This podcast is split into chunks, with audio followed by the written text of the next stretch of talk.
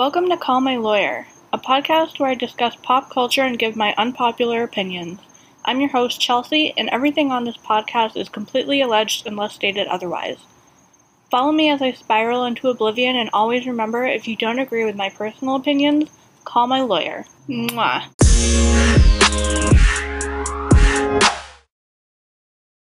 You guys, I have had a hell of a time with this podcast. I recorded this episode already and can't find it anywhere. It disappeared. So here I am doing it again.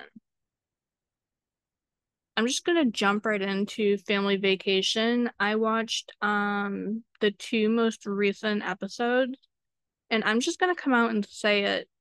I do not notice when Snooki isn't around. The show goes on with or without her, and honestly, preferably less of her.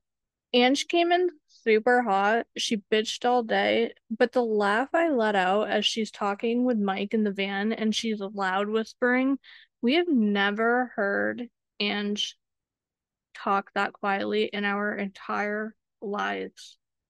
But she is a damn feral animal. And I love Deena, I think but I don't think she's the type I'd ever be around. She's either over the top or judgmental, and both are very extreme, and it gives me anxiety. Let everyone else do what they're going to do and mind your business, you know? And this is coming from someone that does not, in fact, mind their business. I also wish they'd make Deena's Chris a full time castmate. He has way too much patience, and I could fucking never. Imagine living in their household or just having to deal with the things that he deals with. I think he deserves all the credit in the world and he should definitely be on the show full time.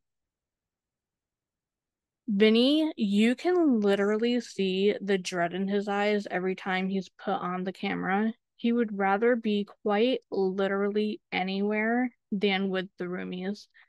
However, I will say he's kind of starting to lift spirits a little. And I can't help but wonder is it because him and Ange are allegedly hooking up, or am I misreading that body language? And then Jenni, I have always had a love hate for her. She's iconic. There's no denying that. But she has always been an instigator, a female situation, if you will and she has never been called on her bullshit, which is so odd to me that the whole cast they're all for holding people accountable, yet Jenni has never been. So it makes me wonder does she have things over all of them, or is she just extremely nice out of like off camera?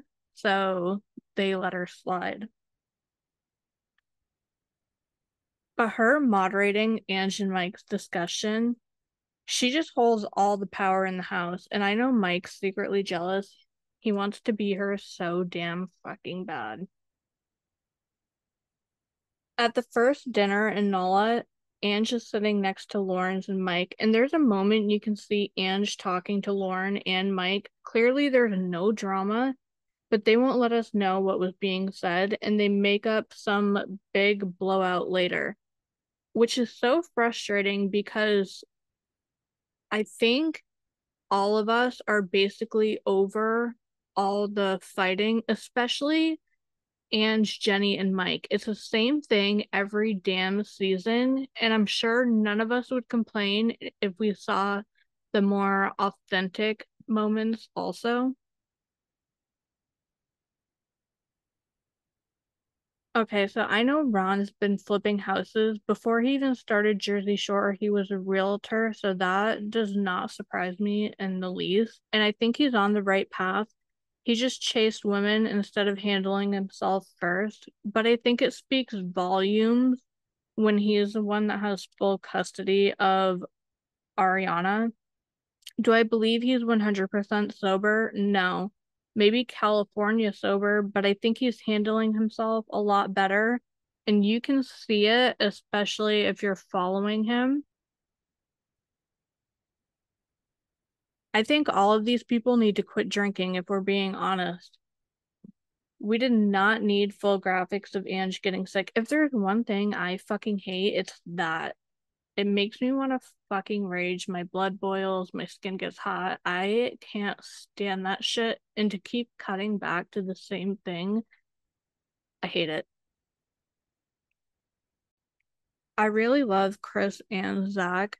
I know we didn't get off to a good start with 24, but for a man, especially a young man, early 20s in the beginning, to step up and help parent someone else's children and stick around, that speaks so much. They're both incredible. Like, keep putting them in rotation and eventually make them both full time. I think we all just need it. We need a breath of fresh air and new stuff to watch. I also need to know the behind the scenes between last season of Lauren's with the production and editing and this season because the few times she's been on the season, it's like they're trying to redeem her. Now she seems likable. I feel like she's traditional Jersey, and if you're from Jersey, don't take any offense to this because I am fully the same way. Like she will work a nine to five, but smack you in the mouth at six for disrespecting her or her family. And I have nothing but respect for that. But what happened? Because I feel last season she was just insufferable. In this season, she's only been on it a couple times, but I have I don't mind it. And I know I bore y'all when I talk about how over them I am, but there's a reason I have a fan page and a reason I'm still here. It's the moments where they all come together for each other that really get to me. Like that gender reveal, let's fucking go. That was beautiful. All of their eyes were a little wet. Like I loved everything about that. And it's funny because Lauren's telling everyone she's gonna kick their ass, and you could see the fear in Vinny's eyes. I don't really know where this the season is gonna go. I hear that at the end there's like some huge blowout, like there is every season, but I don't know. I hope they have something bigger planned. Obviously, if they brought Sammy back, they do, trying to redeem some sort of views that they've lost, but I guess it's going to keep going if we keep watching.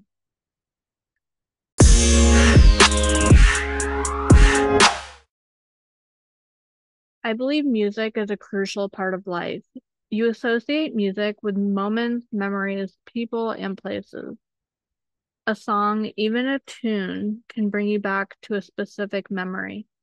And at random times, even when you don't realize it, a song could come on and your mind will instantly take you to a memory. And I think that's so special. When I was a young kid, still in elementary school, I began my struggle with anxiety. And back then, anxiety and depression weren't really spoken on. I believe the older generation had a hard time accepting any illness that could not physically be seen. Around middle school, I met anxiety's ugly cousin, depression.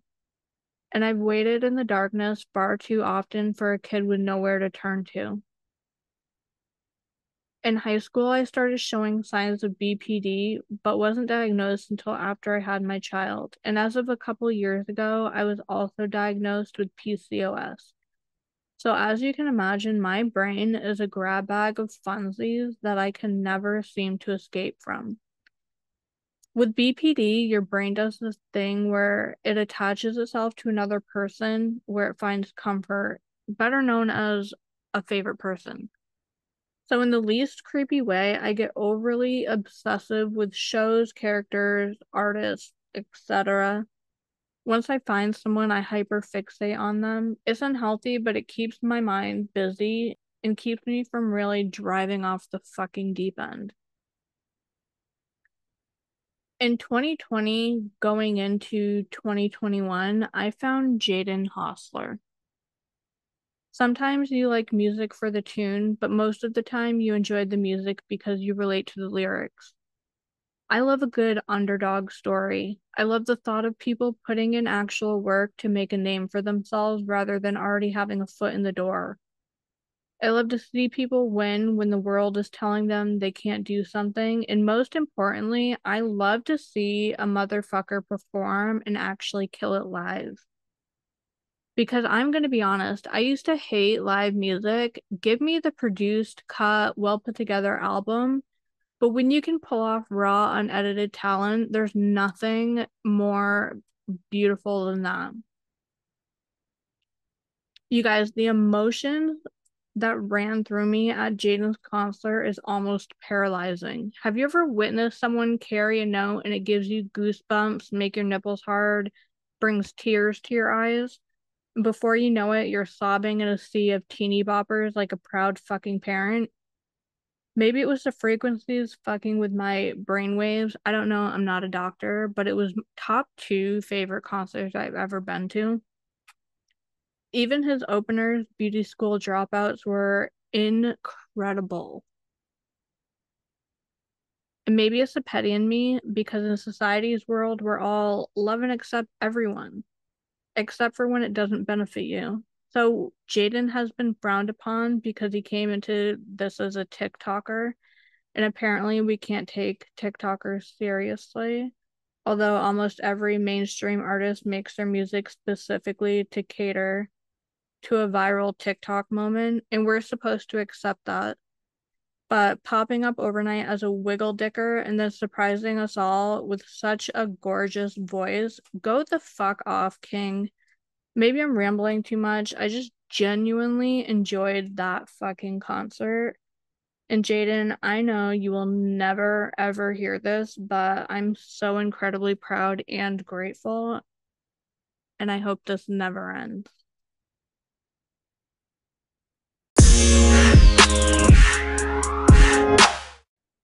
I know this week's episode is kind of short. If you want a longer version of an episode, I did an hour and a half last week and had Sam as a guest. We talked all things Sons of Anarchy. This week, I kind of just wanted to do a little update covering the most recent episodes of Family Vacation and the concert like I said, I've already recorded this episode before and it disappeared somewhere. So I guess I've just run out of things to say. I've also been struggling a little mentally for the past couple weeks. I'm going to be fine. I run into these blocks often, but I just wanted to be transparent and say why I haven't really been posting. But I will have a normal episode next week. And I think I'm going to start doing them on Thursdays instead of Tuesdays. It only seems right, like Thursday. Anyways, thank you for listening to Call My Lawyer. Until next time, bye, fuckers.